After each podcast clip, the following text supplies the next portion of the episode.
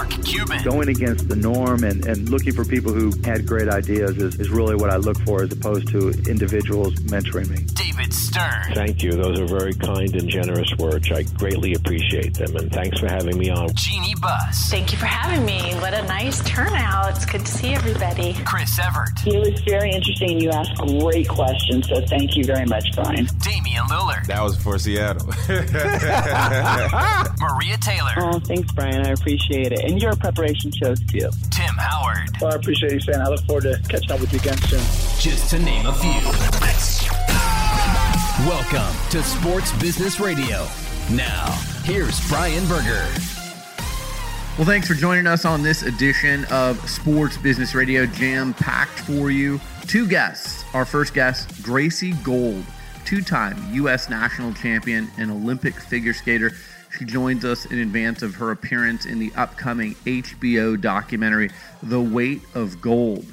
Gracie Gold discusses the mental and emotional toll, the pressure that being an elite athlete has had on her, spending her entire career focused on a 4-minute performance on the ice, having to look good while being on the ice, and the lack of mental health and post-Olympic career resources that are available to Olympic athletes. This is a really sobering, candid interview with Gracie Gold. The documentary on HBO, The Weight of Gold, is absolutely outstanding. It debuts on July 29th. I think you'll find a lot of insight from my conversation today with Gracie Gold. Also, David Katz, the Executive Vice President and Head of Digital for Fox Sports, he's going to join us to discuss the launch of the new Fox Sports app and website. He's going to discuss the strategies that went into modernizing the Fox Sports mobile app and website, new innovations that users will be able to enjoy, like a bonus camera, which I really like. And then he'll share his thoughts on the tremendous growth of digital and streaming platforms during the current global health crisis in 2020. This week's edition of Sports Business Radio is presented by CBDMD, THC-free and the official CBD partner of Sports Business Radio. Try CBDMD's award-winning sleep, pain relief, and pet products. Visit cbdmd.com and use promo code SBR to save 25% off at checkout. I'm joined by executive producer Brian Griggs. Griggs, how you hanging in? I'm doing good, and I can't believe we're almost to August, and I'm excited because, you know, we got lots of sports coming on board here. It's fun to see baseball again, fun to see soccer, and NBA starting this week. I'm pumped. I love it. Yeah, a lot of stuff going on, record TV ratings, which we'll get to in a minute. But let's start with Major League Baseball. Oh, boy. So everyone has asked, with every league that's playing right now, what would it take to shut down the league? Remember, back in March, one positive test, Rudy Gobert shut down the NBA, and most leagues followed suit after that, NCAA tournament, so on and so on. Well, Griggs, the Miami Marlins, as of this recording, and keep in mind, what are we, 4 days into the season, 5 days into the Major League Baseball season? The Miami Marlins have 19 positive COVID cases on their roster right now. Their games against the Orioles for yesterday and today, today's Tuesday, have been postponed. The Phillies, who the Marlins played in their opening series, their games yesterday and today against the Yankees have also been postponed. Griggs, here's the thing that really gets me, though. In addition to, you know, we've said for months, playing outside the bubble just doesn't seem like a good idea, being on airplanes, in hotels, locker rooms, things like that. But here's two tweets that really resonated with me from guys who are very well respected in Major League Baseball. First, from David Price, at David Price 24 on Twitter. He says, now we really get to see if MLB is going to put players' health first. Remember when Manfred said players' health was paramount? Part of the reason I'm at home right now is because players' health wasn't being put first. I can see that hasn't changed. So that's from David Price, who, by the way, Griggs, as we discussed before, he left $11 million on the table to not play this season. And then Andrew McCutchen, veteran, well-respected, former MVP with the Philadelphia Phillies, he says, I come on Twitter to find out if we're playing or not. I don't wait for a text because the media knows the answer before us. LOL. Griggs, what in God's name is going on with Major League Baseball? Wow, those are awesome tweets. And you're right, so sobering because, I mean, that just says it right there. I mean, the communication or lack of communication with MLB and their players, the lack of player safety. It's less about the game now, and it's more about, are we even playing? Where are we going? What are we doing? And we talked about this weeks before. You and I were worried about the MLB setup with no bubble, traveling, going around, and here we go, 4 or 5 days into the season, and we've already got an outbreak with the team. So it's not looking good. So what do you do with the Marlins now? Some people are saying, well, you know, to be really safe, they shouldn't play for 2 weeks. So do you just cancel their games for 2 weeks? Do they end up playing, you know, a 50-game season instead of a 60-game season? What does that do to the competitive balance? How do they get players to replace the 19 players that can't play right now? And, you know, you hope that everyone recovers. That's 19 players.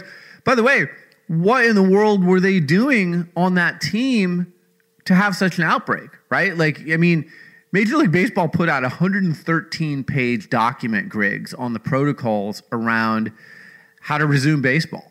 Well, maybe the Marlins weren't paying attention to those protocols, because to have 19 cases on one team, that seems like a lot. Yeah, it really does. I was thinking that too when I saw that come out this week, and it's like, wow, how did they get so many? I mean, what's going on? There's something's not right there. And you're right. How does that team, if they get 2 weeks canceled games, how does it work with competitive with everybody else? Now they're playing 10 games less. I mean, it's becoming a more mess, and hopefully more teams don't get outbreaks. I mean, look, I don't want my friends at Major League Baseball to light me up like they have in the past for saying things on this show, but I will say this. They had the worst return to play strategy of any league.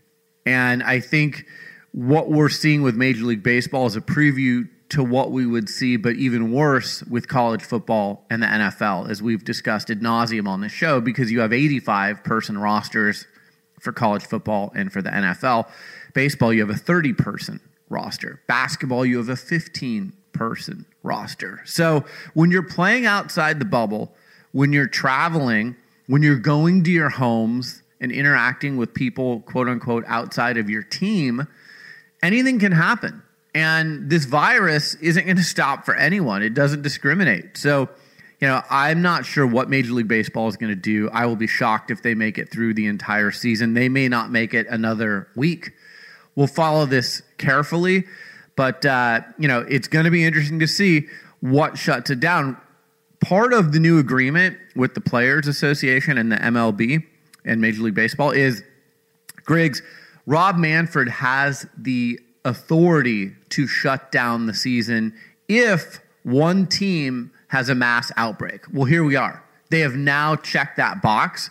The Miami Marlins, more than half of their roster has a COVID outbreak. So he officially now has the authority, per the agreement that the players and owners signed before this restart happened, to shut down the season. Will he do it? Will the owners let him?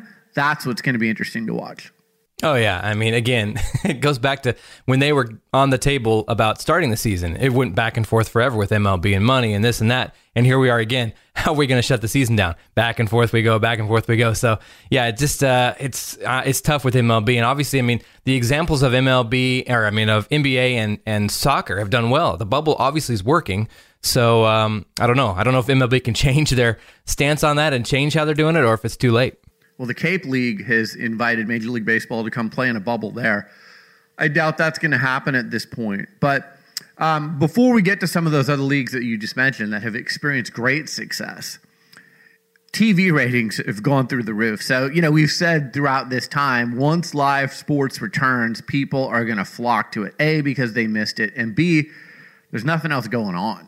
So people who are pent up in their house or who, you know, are just looking for live sports, they're going to flock. And Major League Baseball, the ratings across the board are up an average of 232% from last year. So, you know, the Sunday night baseball games, the opening ESPN broadcast with the New York Yankees and the Washington Nationals, big numbers like they've never seen before. So that's why Major League Baseball is going to keep trying to play, because they want to be relevant. They love those TV ratings, and, you know, they need the money coming in from the TV partners. And if they have to shut down, then they don't get it. So we'll watch Major League Baseball closely. All right. As you pointed out, Griggs, on the good news front, there are leagues in the bubble that are succeeding and, frankly, exceeding my expectations. So first, the NWSL. Congratulations to Commissioner Lisa Baird and everyone with the NWSL.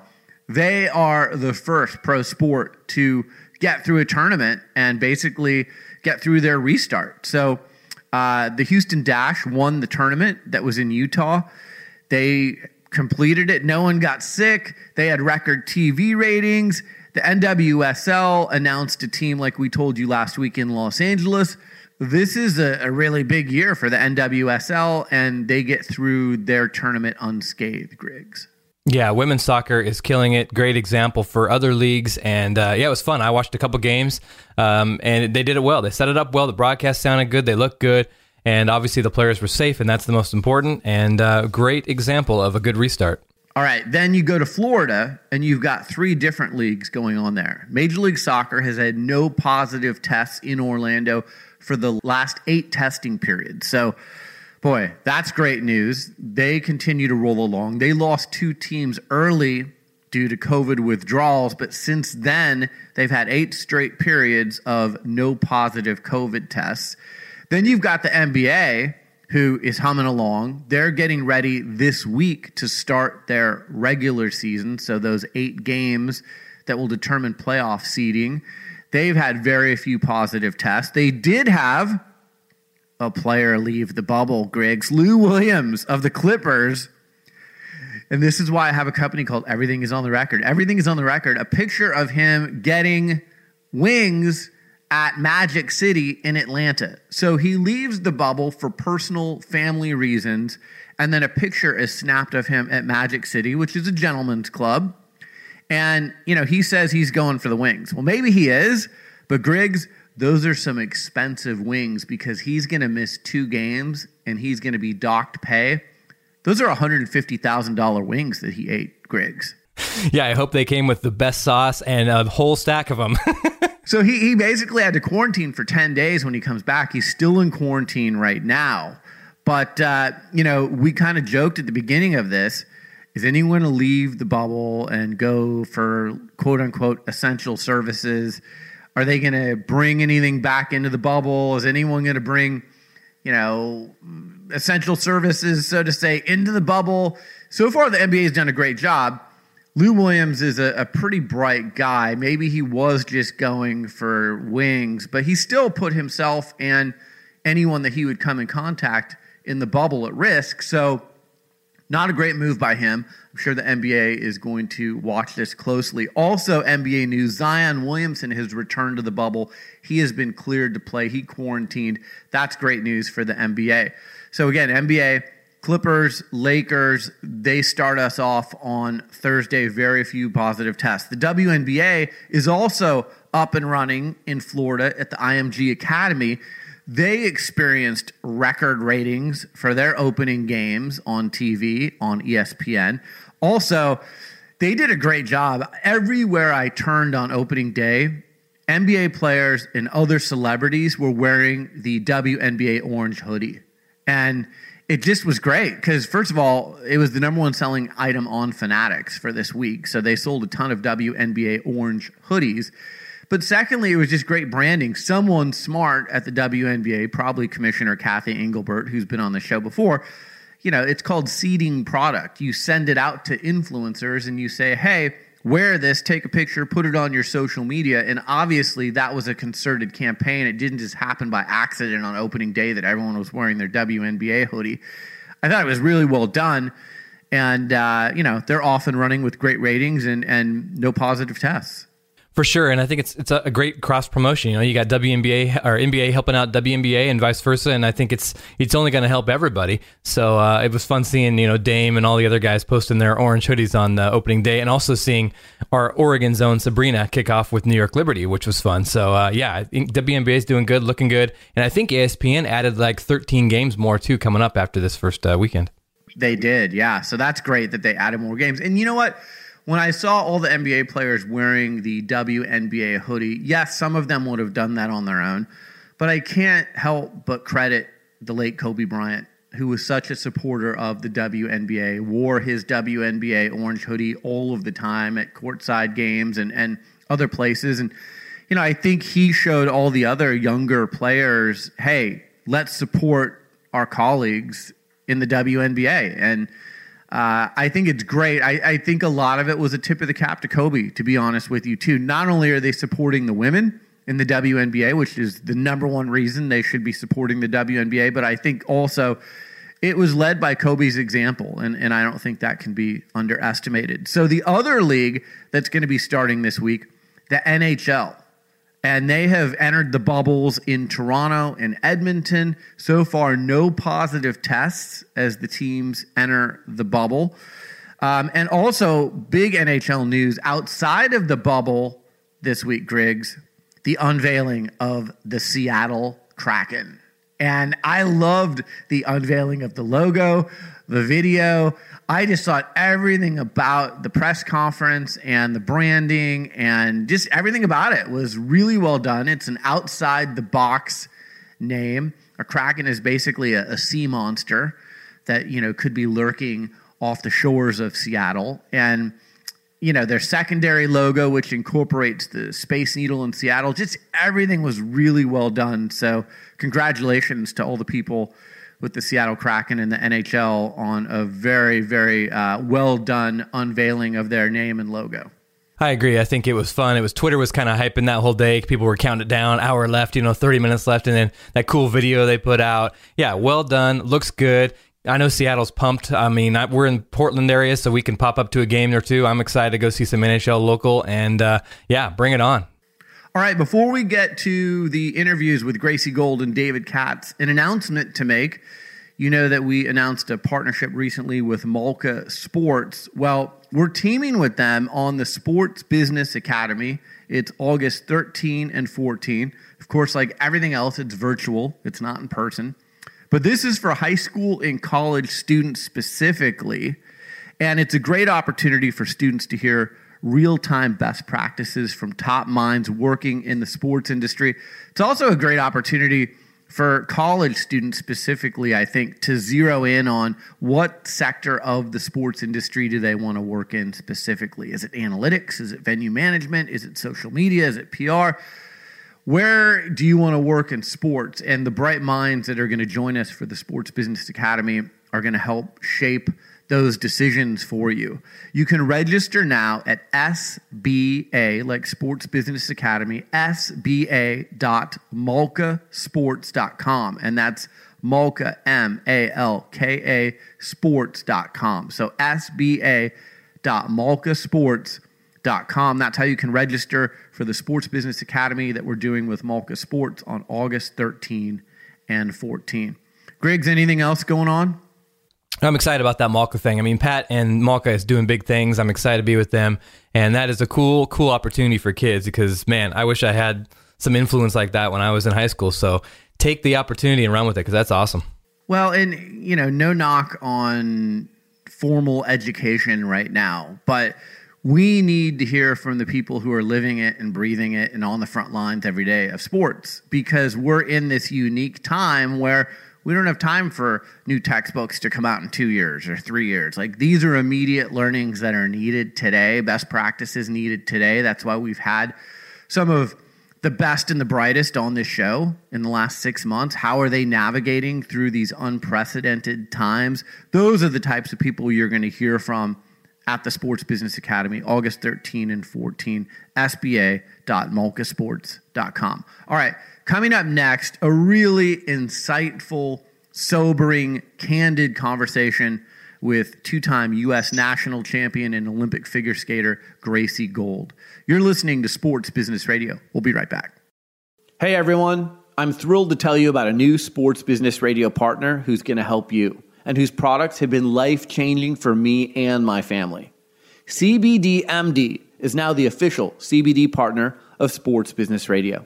Many people use CBD products as a regular part of their health and wellness routines, but only the best use superior products from CBDMD. CBDMD has a wide variety of CBD oil products ranging from classic CBD oil tinctures to topicals, gummies. Heck, they even have CBD for your pets.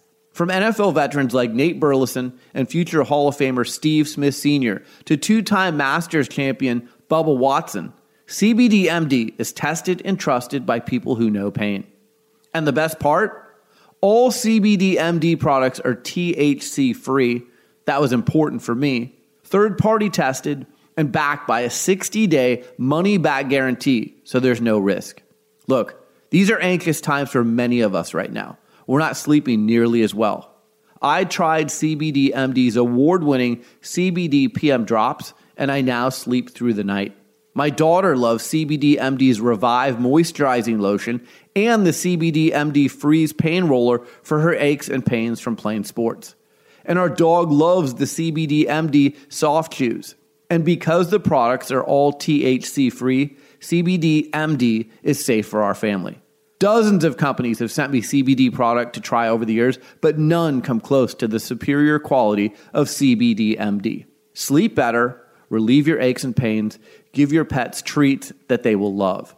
And to make it even easier to see what CBD can do for you, CBDMD is offering all of our listeners 25% off your order when you use the promo code SBR at checkout.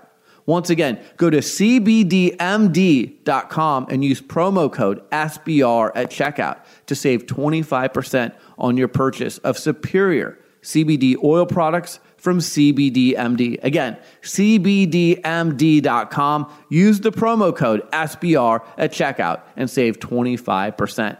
Thank me later. My guest is Gracie Gold. She is the 2014 and 2016 U.S. National Champion figure skater, 2014 bronze Olympic medalist, one of the voices in the new documentary, The Weight of Gold. It premieres July 29th on HBO. You can follow her on Instagram at GracieGold95. Gracie, I have the utmost of respect for you speaking out about the importance of mental health. Your words have been inspiring and courageous. What led to your participation in The Weight of Gold documentary? I mean, I think it was that it's a documentary focusing on so many Olympians and our struggles with mental health, because I felt, and this is true, like if there's a certain level of success in whatever you do, or if there's a certain, it's kind of that expression of like, you know, be grateful other people have it worse. And sometimes I feel like Olympians, you know, we're seen as like superheroes, you know, like especially one as accomplished as like Michael Phelps, you know, is in the documentary. He is the most accomplished. He's incredible. So a lot of people think, oh, well, what could he struggle with? Like, he's Michael Phelps. You know, I have real problems. When in fact, like that's part of the stigma of mental health is it can affect anyone. It's not, doesn't care about gender, age, who you are, where you're from, or what you do. So I feel like there's kind of this, you know, what it takes to get to the Olympics. Everyone knows like, oh, you know, you have to practice all the time and like work really hard, but both emotionally and mentally, what you have to do to go through that process, not just the Olympics, like not just the Olympic year, but your entire life geared up to this one moment. And then especially if that one moment doesn't go that well, it's, you know, it can be devastating. And even if it does go really well, the aftermath of it. So there was a sports doc, you know, just specifically speaking about the mental health issues that Olympians and the Olympic community go through. It was something that hit so close to home that I was immediately on board. Let's start with the training regimen. You started figure skating when you were 8 years old, I read. And, you know, you just mentioned you're kind of isolated. The doc points this out too, that your whole life is figure skating and practice and practice, and you're preparing for 4 minutes on the ice. And the training regimen, take me back to when you're eight and just your life of preparation and practice and everything for that 4 minutes. Yeah, so I started in Springfield, Missouri. I started skating. I went to a birthday party. After presents and cake, we jumped on the ice, and I immediately fell in love with skating. I'd never skated before. I didn't know anything about skating. I mean, obviously at 8 years old, that's not shocking. And it just kind of snowballed from there. But it was, as I started to go through the levels, I remember even the first year, my coach was like, she can't skate in rental skates anymore. Like, she needs to buy her own skates. Like, she needs to come twice a week and then like 3 times a week. Like, can she come on weekends? And then it's changed into before school and after school. So we were skating at 5:30 in the morning, and then we would go from practice to school. And then after school, we would go back to the rink. So, you know, so to speak, like working, you know, like 14-hour days. And then, of course, homework. And then there's the need. You do need like some social time so you don't go totally insane. But, and then as it progresses throughout the years, you know, it just gets more and more intense. So in high school, I did freshman year in public school before I switched to online, but I remember trying to balance a regular workload of school, and then we would get out early, so I got to skip gym because I was working out several hours, obviously at the rink and an off ice, and like dry land training, but you know, school, so skating before, going to school, getting out early to get more hours in, and then as you go through the levels and get older, you have to start incorporating more off-ice training, more dry lands, ballet, like all of these different things. So from a really young age, yeah, you're kind of like working already 12 to 14-hour days. And if you skip a day or skip a week, you know, it's not just, oh, like I didn't really feel like it today, like whatever, you know, it impacts, it's going to impact that like 4 minutes. When the whole entire world tunes in to see you with the American flag on your back, you know, it better be good. The other thing I read in an article with you, you said you wanted to be first and flawless. That's a lot of pressure for a young person. I have a 15-and-a-half-year-old daughter, so you know I have a little bit of insight as to, you know, raising a young person and but having to be first and flawless, if that's your mindset, did you feel that added pressure? Oh, absolutely. And now some of that was just naturally, I am a perfectionist and, you know, I just have really high expectations for myself and I demand the best for myself all the time. Like a lot of athletes have that personality trait. That's why we're really accomplished. We're really good. You know, we don't take okay or fine or, you know, I guess that was all right, you know, for an answer. You know, like we do it until the job is done. It's not just 100%. It's not just 110%. It is the maximum that you can do. And then anything less than that, the kind of bad part is that anything less than that is just seen as trash. And yeah, to be flawless, especially in a sport, you know, like skating, where there's a huge aesthetic component. You know, it's not just how you do the jump, or it's not just if you land the jump or if you don't land the jump. It's like how you do it and how easy you make it look, how effortless, put together all in a package.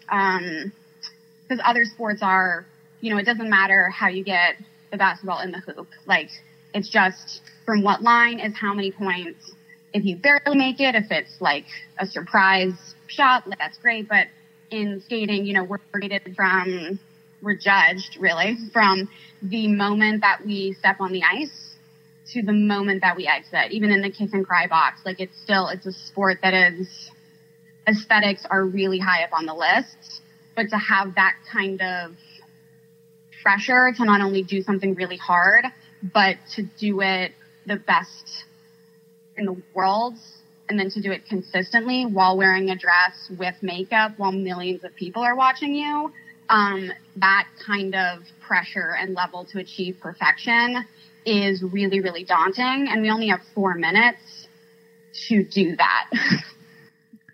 And I thought the Weight of Gold documentary did a really good job of bringing out all the work that is needed for, you know, your performance, for performance like Michael Phelps, Bodie Miller, just the pressure of, it's not like you have a next game. Oh, I had an off game. I'll come back the next game. With this, you've got 4 minutes. And if you don't have a great performance, then there's not a next game to go to. What does the system do with Olympians who aren't perfect, Gracie?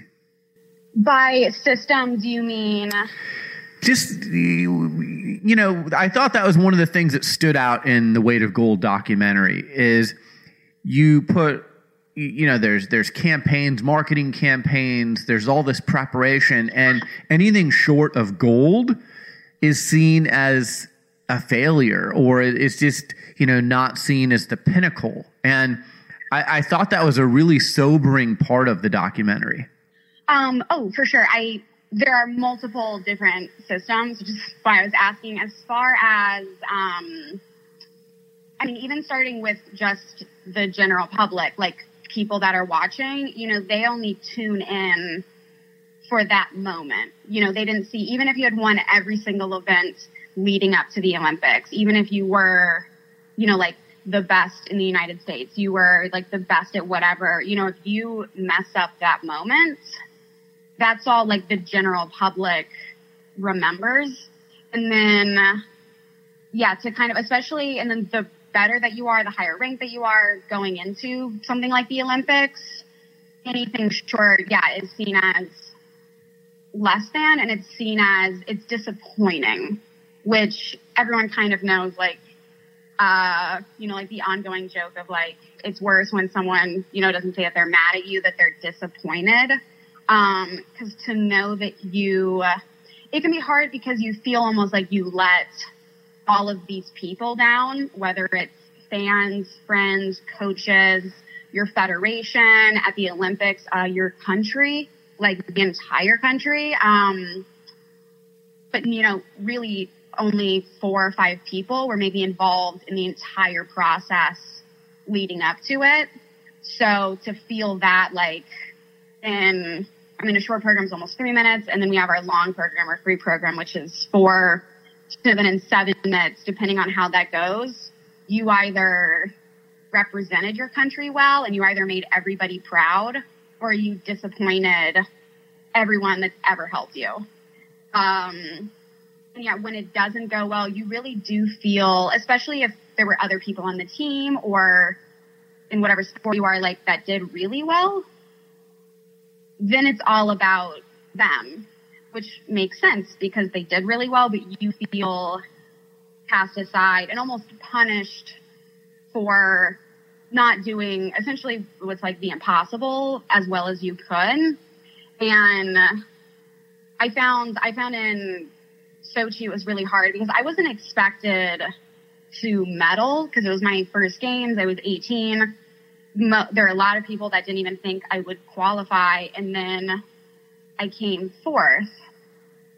And, you know, it was so close to the podium, but then there was all this disappointment, or like, oh, almost, you know, almost is one of the saddest words in like the English language. Like, you almost did this, you know, you almost medaled, you almost were on the podium, when in fact, you know, I wasn't expected to be in the first place. Like, I wasn't expected to be on the podium. So to come 4th at the Olympics and for people to be let down or disappointed or sad for me was really kind of confusing because I did way better than anyone could have ever have imagined. And that was difficult to manage, you know, especially as an 18-year-old. You know, if we all look back to when we were 18, typically 18-year-olds, you know, easily overwhelmed. Like, we don't know any, like, you know, 18-year-olds can be, that's like a senior in high school, right? So to manage that kind of feeling was really, really difficult for me. And yeah, just the feeling of letting everyone down, that can weigh really heavy on a teenager or young adult's shoulders. You said something in the documentary, and out of everything that was said by anyone, this was the thing that grabbed me the most. You said, when an Olympian breaks a bone, everyone rushes to help. The world is so accepting of our physical injuries, but what happens when our brains break? We get left in the dark. It's ignorance, and that ignorance has created a world that doesn't understand depression, that doesn't understand mental health. That really grabbed me out of everything that was said in the documentary. Why isn't there an organization that's been formed to help Olympians, not only with mental health, but also to figure out what's next in their life? Because you're so young when you're done being an Olympian, you have the rest of your life in front of you. Yeah, and that's one of my favorite perspectives on mental health in general, but specifically thinking about really high achieving athletes, kind of like what I said at the beginning, where, yeah, there's an ignorance when it comes to mental health that, especially when, it doesn't present as you think. You think depression is feeling really sad and crying your eyes out and, after a really traumatic event, or when you don't have anything, hopeful, when in fact, that's not, it doesn't always present that way, and it can happen to anyone. It is not based on oh, well, you have an Olympic medal, therefore, you're immune to clinical depression, to suicidal episodes or ideation, that's not, it doesn't come with an immunity against anything, the same way that you can be in peak conditioning in the best shape of your life. That doesn't make you immune to injuries. Things happen, and I don't know why there's not an organization, that there aren't as many resources, because when you have an injury, you receive the best care possible. I remember when I had a foot injury, I was rushed to the top sports doctor. I had a bone stimulator, to help grow the bone back together. It was, I was sent to, Kobe Bryant's, PT, the best of the best. And then meanwhile, when you're showing signs of mental illness, first off, it's always seen as behavioral. Oh, well, you're being negative. Yeah, because the chemicals in my brain are off. That's absolutely. Or, oh, it's all in your head. Absolutely. It's a mental illness. It's oh, well, you should see someone. And that's kind of the end of the line. Or it's oh, you could talk to a sports psychologist, which those can be great. But what about a regular psychologist? What about a psychiatrist? What about just a regular therapist? Where are those? Where are those resources? Where's that wing of the Olympic Training Center, or within the federations? I don't know. Do you hope that as part of people seeing the Weight of Gold documentary that maybe that's the good thing to come out of this? Maybe there is more of a emphasis on mental health, and maybe there is an organization that's set up where a regular psychologist, not just a sports psychologist, is provided to the athletes. Yeah, I had always, especially after I call my quarter life crisis. So it's my depressive episode, my mental breakdown, whatever you want to call it, that I, that moment in my life. And then I was looking, before I decided to come back to competitive skating, it was always one of my, in the past 4 years, it's been one of my dreams to open a mental health wing at the Olympic Training Center. There's one in Colorado, there's one in Lake Placid, or just various places like that. Because when I entered treatments, I was wait, this is really, I remember they had a meditation, relaxation room, but not just, with incense and a comfy couch. And just that kind of, how great would it be to just, if you could even just get a week of what I got in treatment. And a huge amount of that was validation, because I feel, and I kind of said, when your brain breaks, so to speak, you are invalidated because of things that you have. Somebody will always have it worse than you, but that one person, the person that has it worse off in the entire world, they are not the only person entitled to feel badly, to feel depressed, to to throw a pity party. Sometimes it's necessary just to sit with the hurt that you have. You are entitled to that. And it's not just the person that has it worse. And the ignorance around it is really shocking, and how many, and not to mention the people, what about the people that didn't make the Olympics? The people that were just as good, but they just missed out on the team. And then they, you know, a lot of times it's described as like, oh, they fell out of the sport. They kind of fell out of love with it. Or they were suffering from like a mental health condition, because that kind of devastation, because it, you know, quote on, if, at least if you made it, that, you know, that feels a little bit better. But the people that just missed out on the Olympics, that were nationally ranked, had national medals, won nationals, but never went to the Olympics, you know, what about them? You know, there's just not anything in place. And I kind of said in that quote, it's just ignorance. And it's ignorance about mental health, and it's ignorance about Olympians with mental health. Gracie, what was the turning point for you? You mentioned in the New York Times article in 2019, you mentioned in this documentary, you sought treatment. Was there a turning point for you where you said, I absolutely need to get help? And then you've been so brave speaking out about mental health issues, and I think you've helped countless number of people, athletes and otherwise, who maybe didn't have the courage to speak out or go get help. What was a turning point for you? So one of the big turning points was actually at kind of like, there's a, in the summer, the figure skating team has like a, it's called Champs Camp. But we head to Colorado Springs at the Olympic Training Center for a week, where we kind of have to check in before the fall and winter competitive season starts. And I was, to say a hot mess is an understatement. Like I was severely clinically depressed. I was, you know, I was having the suicidal ideation. It was the bleakest that it has ever been. And the signs were obvious, but, I did get on the ice and showed what is like, didn't even really have anything to show, because I really hadn't been training, because I'd been clinically depressed. And I was invalidated by a lot of people, where it was seen as behavioral, where like, why aren't you in shape? You know, why haven't you been doing this or this or this? Or, and in the sport of skating, you know, a lot, I would say like probably 75%, if we're being honest, run into an eating disorder situation, men and women.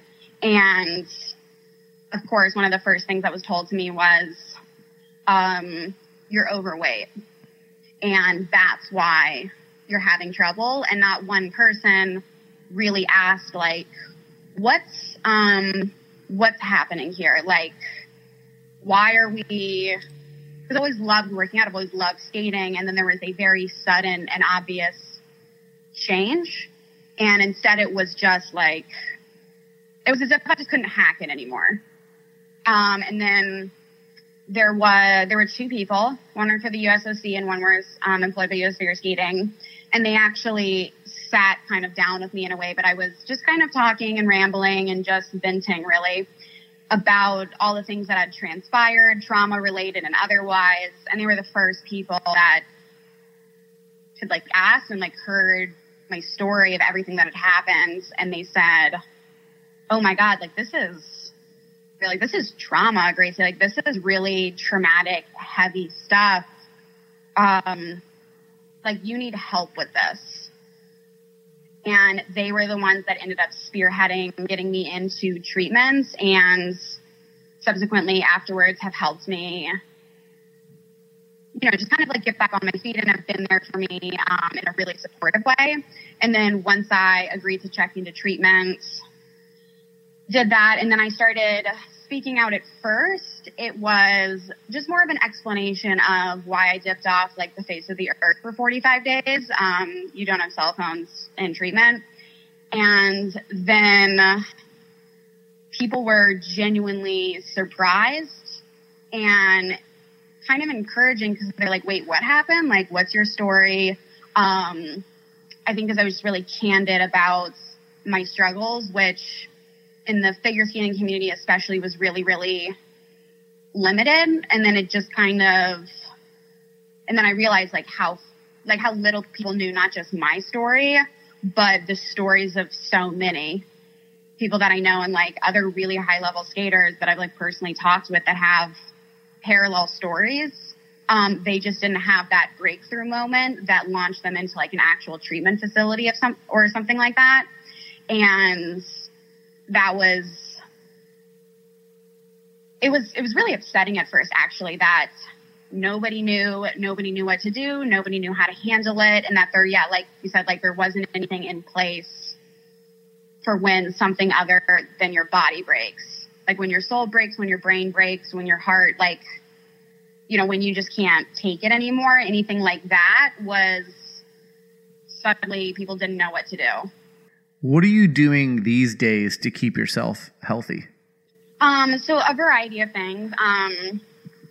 Have a therapist. I do feel like people really misjudge therapy. You know, there's like a whole talking about your feelings. Okay, it's like whatever, right? That person is just, you talk about whatever. They can help you through relationships, through childhood trauma, through not even romantic relationships, but how to work better with other people.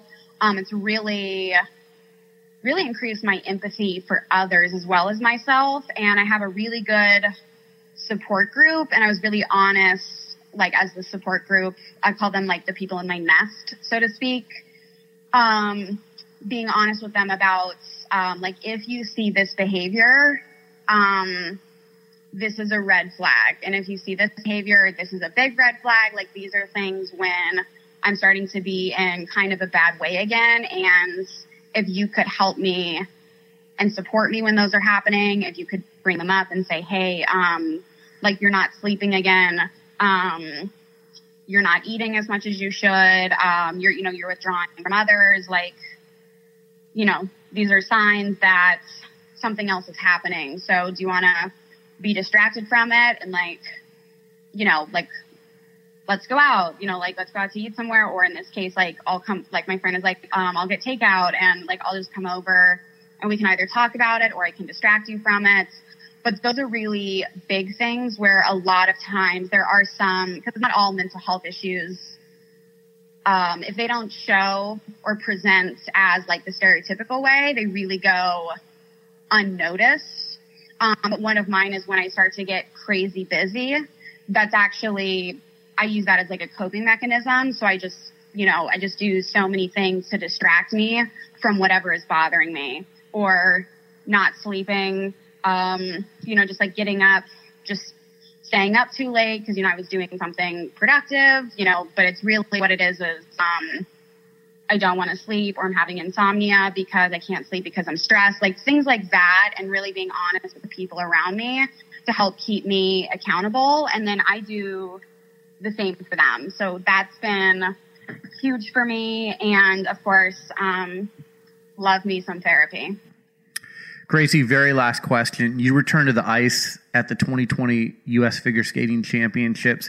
As someone who had always strived to be first and flawless, how good did it feel just to be back on the ice? So it felt 80, I would say like 85% truly amazing. And then there was, of course, 10-15% of me that remembered what it felt like to be more competitive, and was very nitpicky, and like I could kind of feel that like intense level of perfectionism. But then, you know, I had to remind myself where we started, where we came from, and all of the things that had happened along the way to kind of put it in perspective. But it genuinely felt really good to just skate and perform to the best that I could in that moment, and not be tied down with the like my own high expectations, or I don't know if other people had expectations, but just focusing on, you know, like with my team, what our goals were, what we were going for, what happened, how did it go? And then breaking it down and just really enjoying, and working the process of it all. And of course the crowd gave me a standing ovation after my long, which was really emotional, I think, for like me and everyone. So it was really, really cool. It was really different than every other nationals I competed at, but in a really good, warm way. Gracie Gold, one of the voices in the new documentary, The Weight of Gold. It premieres July 29th on HBO. You can follow Gracie on Instagram at GracieGold95. Gracie, continued success to you. Thanks for your bravery, and thanks for sharing your story on Sports Business Radio. I appreciate it. Thank you so much. I really appreciate it. If you're working from home now, like I am, you still need to look professional. Many of us are doing Zoom conferences or FaceTime calls with business associates. That's why I turn to my Mizzen & Main dress shirts. I need to look good from the waist up, but I also want to be comfortable. Mizzen & Main is like athletic wear disguised as a dress shirt, making them great for comfort while working from home. It's a shirt that has worked for thousands of customers, including hundreds of professional athletes like J.J. Watt and Phil Mickelson. Head on over to mizzenandmain.com and use promo code SBR to get $10 off your dress shirt. That's mizzenandmain.com, code SBR. Guess what? Mizzen & Main also makes super comfortable wrinkle-free pants and shorts, so you can check those out as well.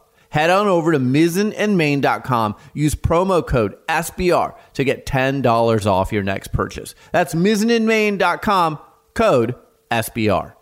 My guest is David Katz. He is the Executive Vice President and Head of Digital at Fox Sports. Fox Sports used Major League Baseball's opening weekend as a launch pad for its new redesigned mobile app and website. David, thanks for joining me on Sports Business Radio. How are you? I'm doing great. Thanks for having me. I love the large images, the easy navigation with the new mobile app and with the website. What were some of your goals when you set out to redesign both? Well, you know, we had a unique opportunity to reimagine what a sports app could be for the next 10 years, for the present and the next 10 years. And I think, look, you and I have been in this space for a very long time. I've used these apps and websites since they started coming out, and many have not really evolved too much. The original structures that were put in place, for the most part, have been tweaked a little bit, but they're not dramatically different. Yet, think about how different our lives are now in terms of where we go for information, how we consume it, the UI experience of how you get into the content. It's just a totally different ballgame today, and none of that had really kind of been moved into the digital sports space. So we looked at a lot of research that talked about the pain points that fans have with these apps and websites, how they're not being served as best they could. We looked at the modernization of design and UI, and we even took inspiration not just from social media platforms like Instagram or Snapchat and others, but also from dating apps. You know, the whole idea of swiping right, swiping left, navigating through images and content that way was something pretty apparent for those who are on these dating apps, but maybe hasn't kind of gotten into the scrolling type experiences that you find most of these current sports apps and websites to be. So we really try to just modernize the experience. And we also think that if you're projecting where a sports fan is going from where they are today, there's a different sensibility they might have. There's a certain need for personalization that they might have, and everyone talks about it, but very few people deliver on it. And then you have things like sports wagering that Fox has very much been on the forefront of with their partnership with Fox Bet and getting into a partnership with an operator as opposed to a marketing partnership like many others have done. We've really gone deeper. And we just believe that over time, that's going to become a more and more important part of the overall sports fan experience. So take all of those things, put it in a bowl, add water, and then you get this. And you mentioned the high-impact imagery on that first screen. We really wanted to make sure that fans had a simple experience, kind of knew what they needed to do when they got in very intuitively.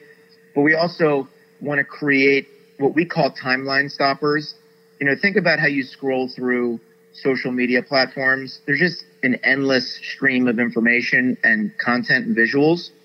And if you don't do something special, you really don't catch someone's attention. You scroll right past it. So for us, we've taken design very seriously and really, I think, are the leaders in social media design among our peers. And we really try to bring a lot of that high impact imagery and design focus to the app and the website as well.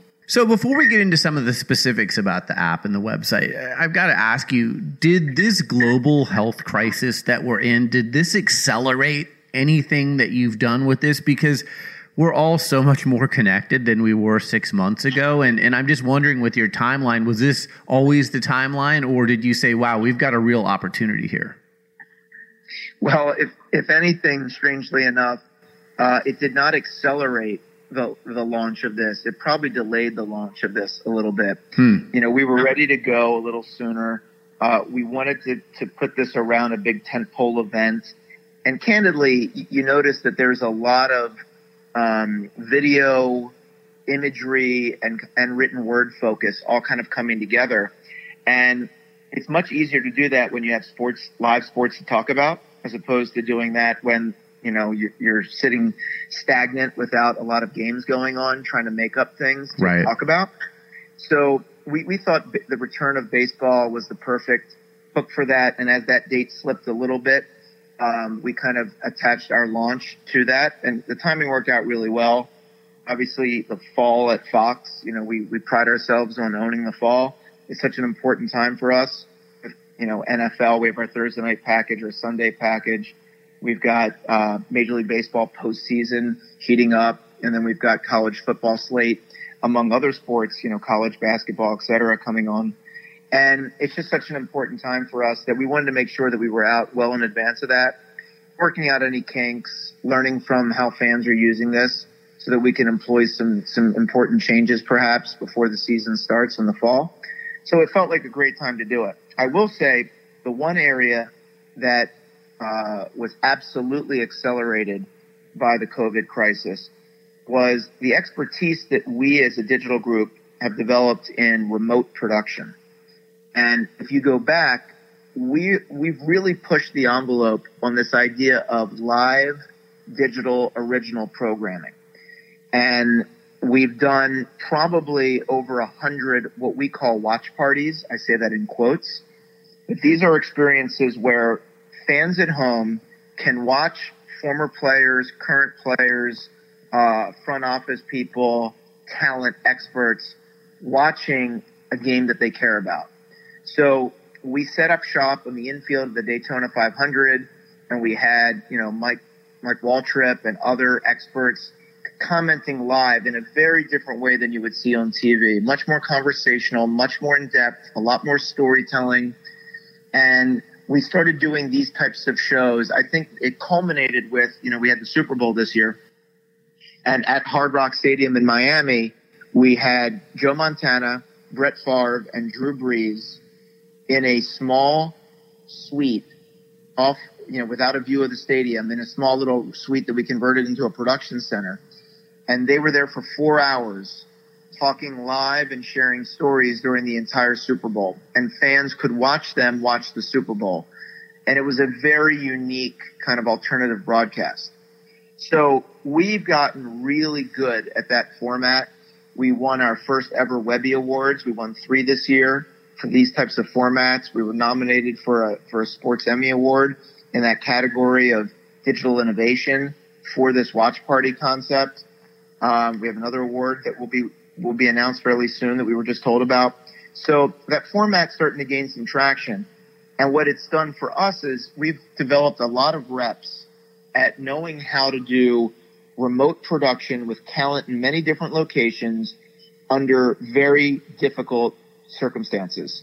Poor lighting, terrible Wi-Fi, no cellular connections, people going, you know, on the move as opposed to being stationary, audio issues of every kind. We have dealt with them. So imagine a world where you get word second week of March, we're not going into the studio lot at Pico anymore. And these shows that have been shot on that lot for so long can no longer be produced that way. And the digital team raised its hand and said, we can get this talent live on air tomorrow from their homes in a safe way. So we work very closely with Brad Zager and Charlie Dixon, who run Oversee, executive producer of Fox Sports, as well as Charlie running the FS1 shows. And we figured out a production plan and partnership that allowed these shows to get on air. And we produced, if you include the reruns of these shows, more than 800 hours of live television since the COVID crisis started, all being produced through our technical director's garage in Santa Monica and a woman who works for him's apartment on the west side of Los Angeles. That's amazing. Between those two production facilities that were spun up, this is all IP delivered, and we got feeds back in many different ways, and they added sound, music, breaks, graphics, you name it. And we produced quote-unquote television through a digital mechanism, and it was only because, you know, our bosses had given us the ability to invest in some crazy ideas over the last couple of years and try to push our production techniques. So from that standpoint, we are now skilled enough to basically spin up new franchises and shows that people from all over the country and our experts, you know, we're very lucky at Fox Sports. We have, I think, the best roster of talent in the business. And those experts have very strong perspective and context and insights, but they're all over the country. And we now can get them into what feel like formatted shows from wherever they are. We don't need to fly them into Los Angeles and give them hair and makeup and put them in wardrobe and do all those types of things. We can now get them live. And, you know, something that will come out after, by the time this podcast is up, is, I'll give you a great example of that. We have Urban Meyer, you know, former coach of the Ohio State Buckeyes and Florida Gators, where he won national championships, interviewing many of his former players and coaches. And we have a very long-form interview that's going to be breaking with Urban interviewing Tim Tebow. They're in two totally different places. They're not coming together in a studio. But that original exclusive video production that's going to launch on foxsports.com and the Fox Sports app is an example of where the COVID crisis allowed us to get even more reps and more expertise to be able to do more of this high-quality programming with big names, the biggest names in sports, on the topics fans care about the most. And that's the kind of stuff that you'll see featured in our app and website that's exclusive and we think serves the fan in a very compelling way.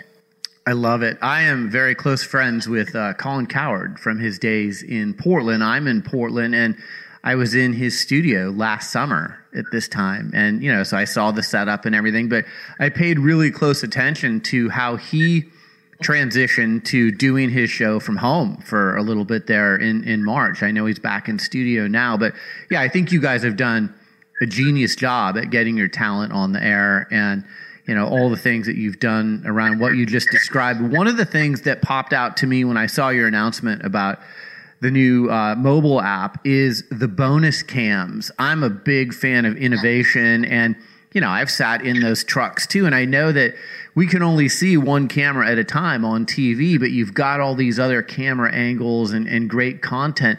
Tell us a little bit about how you're going to use the bonus cams. Yeah, absolutely. And first of all, it's funny. I bumped into Colin yesterday randomly. We had a little chat. He was, I don't want to put words in his mouth, but he was very, very complimentary about the new app and website. Loved the simplicity and usability and depth of content. And, you know, what inspires me about a guy like that is Colin is one of the most, if not the most important voice in sports. And at a time during COVID when fans were at home desperately wanting to get context, insight, perspective, information from these important voices, it was paramount that those voices not be silenced at that time. Right. And that's where we kind of just stepped in to make sure that Colin's audience could consistently hear from him and hear his thoughts, because they're so important. They set the stage for so much of what fans talk about. So thank you for mentioning Colin. He's been a great asset for Fox Sports and a huge advocate for the digital side of everything that we do. But you mentioned bonus cams, and this is a little bit of our pride and joy. Like you, I'm inspired by innovation. I'm not interested in doing things the way everyone else has done them. And I've seen on a college football Saturday or an NFL Sunday how many cameras are coming in, or when we have the postseason baseball. You think about how many cameras are being brought into our Pico facility or into the trucks wherever they are remotely. And what I see behind the scenes, but fans can't see, is a treasure trove of access and unique perspective that you just won't get anywhere else. But the issue with bonus cams historically has been you're either watching an extra feed or you're watching the game feed. You've never really been able to watch both simultaneously. And that was a problem we were trying to solve. Our CEO, Eric Shanks, was very passionate about the fact that if you can do this to enhance the telecast, great. If it's a replacement for the telecast, then that's not as good of a fan experience. So we were challenged by that. And we set out to come up with a design that we thought would accomplish both and is intuitive enough to give people those extra feeds and extra angles, not confusing, and also audio plays such an important role. So what you see when you go into the bonus cams, and we're going to be doing this for every Major League Baseball game this year. We're doing it for all the MLS games. And stay tuned if, you know, God willing, there's college football and a lot of other stuff. You're going to see more and more of these bonus cam experiences. But we've just started it this past weekend with our quadruple header of Major League Baseball games, and it went off terrifically. The ability to watch the live game, assuming you're authenticated. We are still behind a locked wall for fans who pay for television. And if you're a pay TV subscriber, you authenticate once, so then you're good for a very long time without having to re-authenticate. And you come into the experience, and right below it, you'll have bonus cam number one, which in this case was a multi-view, 4 different views of the pitcher. So you can see them from all different angles and kind of really focus in on the pitcher who's got the ball in his hands every single play. And then we had a high home cam behind home plate that showed all nine of the players, so a very kind of wide perspective shot. And then we had the center field cam, which kind of zoomed in on the batter and the infield from center field, and it was kind of a tracking camera of the hitter. In soccer last night, we had a bunch, you know, some soccer matches, and there you had we were doing what we call natural sound feed. So you know that there's some enhanced audio that is going into a lot of our games where it has the feel of the crowd, and it's really great at adding energy and making it feel more, you know, less like a high school game and more like the pro games that you're used to.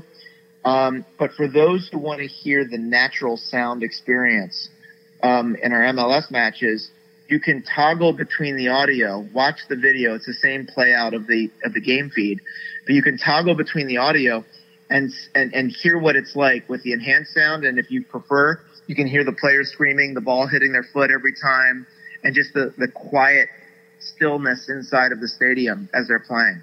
So we're going to keep pushing the envelope and seeing what different angles we can provide them, and wait till you see postseason baseball. We've got some really fun stuff planned. But all that is really exciting, and we came up with a design that's so unique that, you know, we're in the process of we've got a patent that has been put forward for some of the design elements in the UI and technical experience of that. So very excited about bonus camps. By the way, I love the virtual fans in the stands for Major League Baseball on Fox this weekend. I got to tell you, David, I was a little bit skeptical. I was like, how are they going to pull this off? What's it going to look like? But after watching it, I watched the Cubs-Brewers game from Wrigley. It looked great. And I was like, this is really innovative. I love innovations. Well, look, I think if you go back through the history of Fox Sports, they have always tried to do innovative things that have pushed the envelope, and some of these things become so normal to the everyday experience. Think about the Fox box, putting the actual score up on the screen the entire time, never used to happen, and the first down marker. And they've tried a bunch of these innovations that have just become a part of the everyday. There's a bunch of other things that they have tried, and you know what, maybe it wasn't the right way to go, or maybe it just doesn't, it's not it, but you can't fault the company for always trying to put the fan first and think about, if I'm sitting in their seat at home, what would make this a more compelling experience? So when I saw the virtual fan stuff as well, and I saw the trailer that they put together, I was actually blown away. It was one of the most innovative things I've ever seen. And then the technical expertise on the back end to make that run so that a fly ball going out to center field, you can make the virtual fans in center field stand up in real time and have the ooze as the ball is approaching the fence. And if the ball goes over, it turns into a cheer. And if the ball's caught and you're the home team, it starts booing, or it starts, you know, exasperated, like, you know, a sigh or something. The ability to do that in real time and is incredible. And for anyone, you know, I live in Los Angeles, you know, the make-believe capital of the world where people do this. People don't realize that movies are completely sound edited after they're shot. And that's how the movie gets made. To be able to do this in real time is an incredible leap of technology. So whatever you saw this first weekend, I'm sure will get better over time. That was really a trial period for it. But we're excited, and we get excited on the digital side every time our TV counterparts do something that's just like incredibly creative and blows us away. David, before I let you go, as the head of digital for Fox Sports, I'm really interested in the growth of digital. I became a full-blown streamer about 2 years ago, so I'm completely streaming. And I'm just watching, you know, whether it's Apple TV or HBO or Netflix or all these streaming services that have experienced big growth during the last 6 months when people are at home and consuming more. What are you seeing as far as digital consumption goes from where you sit as the head of digital for Fox Sports? You mentioned at the beginning, what are some of the things that this unfortunate pandemic has done? And where it has accelerated things is on the streaming side. The amount of consumption taking place on all of these various platforms is extraordinary. And I think I don't see that going back, especially if you end up with a school year where a lot of these kids who, you know, parents do as good a job as they can to manage screen time. It's very important for people to get away from their screens and have actual human interactions and engage with other people. But you're looking at, in some parts of the country, school years that are going to be done virtually and people that are going to be using computers and tablets and other devices to get your education. So I think that technology continues to move forward. Consumption on these platforms will only continue to grow. Where people go to look for information today is almost exclusively the internet. And so a lot of that stuff, we have to be there as a digital group to make sure that we're, you know, looking at where that trend line is heading and getting ahead of it and delivering products there. I did mention, you know, wagering and sports betting is something that is slowly being rolled out state by state around the country. You're going to see a few more states added this fall as opposed to last fall. But in that, like, to me, that is another, you know, that's an online experience. Yes, there's a handful of people that could go into a casino in certain parts of the country and place a bet, but that is at its core inherently a digital platform. And when someone has the ability with a phone in their hand to start, you know, getting more interest in these games and having a little bit of fun. And I do think, by the way, it's very important that when you go in that world, you think about socially responsible gaming, and you really are concerned about making sure that it's done in a fair, honest, high integrity and responsible manner. When we start going into this, you know, we're not looking for the person who's looking to spend thousands of dollars on a game. We want people who are like, oh, you know what? I'm going to watch this game tonight with my friend who thinks the other team's going to win, and we'll put $5 down and see who's right. That's the kind of, you know, level of interest that we're hoping to get. But these are all digital platforms. These are all made available because of where our world is going and moving to. So we obviously keep an eye on it. We live it and breathe it every day. Social has absolutely exploded for us over the last several years. And we have had an app and a website that have been a little bit deficient in serving the fans the way we wanted to. So we spent a lot of time over the last year trying to leapfrog what is available in the marketplace for fans. And hopefully they'll go download the new Fox Sports app and go to foxsports.com and check it out and give us their rankings and their feedback, because this is the first step, and we'll listen to the fans and we'll constantly be tweaking and changing and making this product better. But we're excited to have it out in people's hands. As David said, the new Fox Sports app is available now in the iOS and Android app stores. The redesigned website is live at foxsports.com. David Katz, the Executive Vice President and Head of Digital for Fox Sports. David, thanks for joining me, and congrats on all the growth and success. Thank you so much, Brian. I appreciate it. Keep doing all your great work. Thank you so much. You're listening to Sports Business Radio. We'll be right back. Nearly 20 years ago, Boingo dreamed of a world where people could connect to the wireless internet anywhere with any device. Today, that dream is reality, and Boingo has been at the forefront. Now more than ever, staying connected is what matters most. Boingo keeps people connected to the people and things they love with next-generation networks built for the 5G era. They are the largest operator of indoor wireless networks in the U.S., and they work with sports teams across the NFL, NBA, MLS, NCAA, and more. From 5G and CBRS to DAS and Wi-Fi, Boingo is a trusted partner for staying connected now and in the future. Our thanks to Boingo for their continued support of Sports Business Radio. Connectivity is more important than ever, and you can learn more by visiting boingo.com or emailing sbradio@boingo.com. That's sbradio@boingo.com. Well, that's it for this edition of Sports Business Radio. Thanks for tuning in. Thanks to our show staff, Brian Griggs and Josh Blank. Thanks to our friends from Boingo Wireless, CBDMD, and Mizzen+Main. And thanks to our partner, Malka Sports, for powering Sports Business Radio. Learn more about them online at malkasports.com. That's M-A-L-K-A sports.com. For Brian Griggs, I'm Brian Berger. Have a great week, and we'll talk to you soon right here on Sports Business Radio.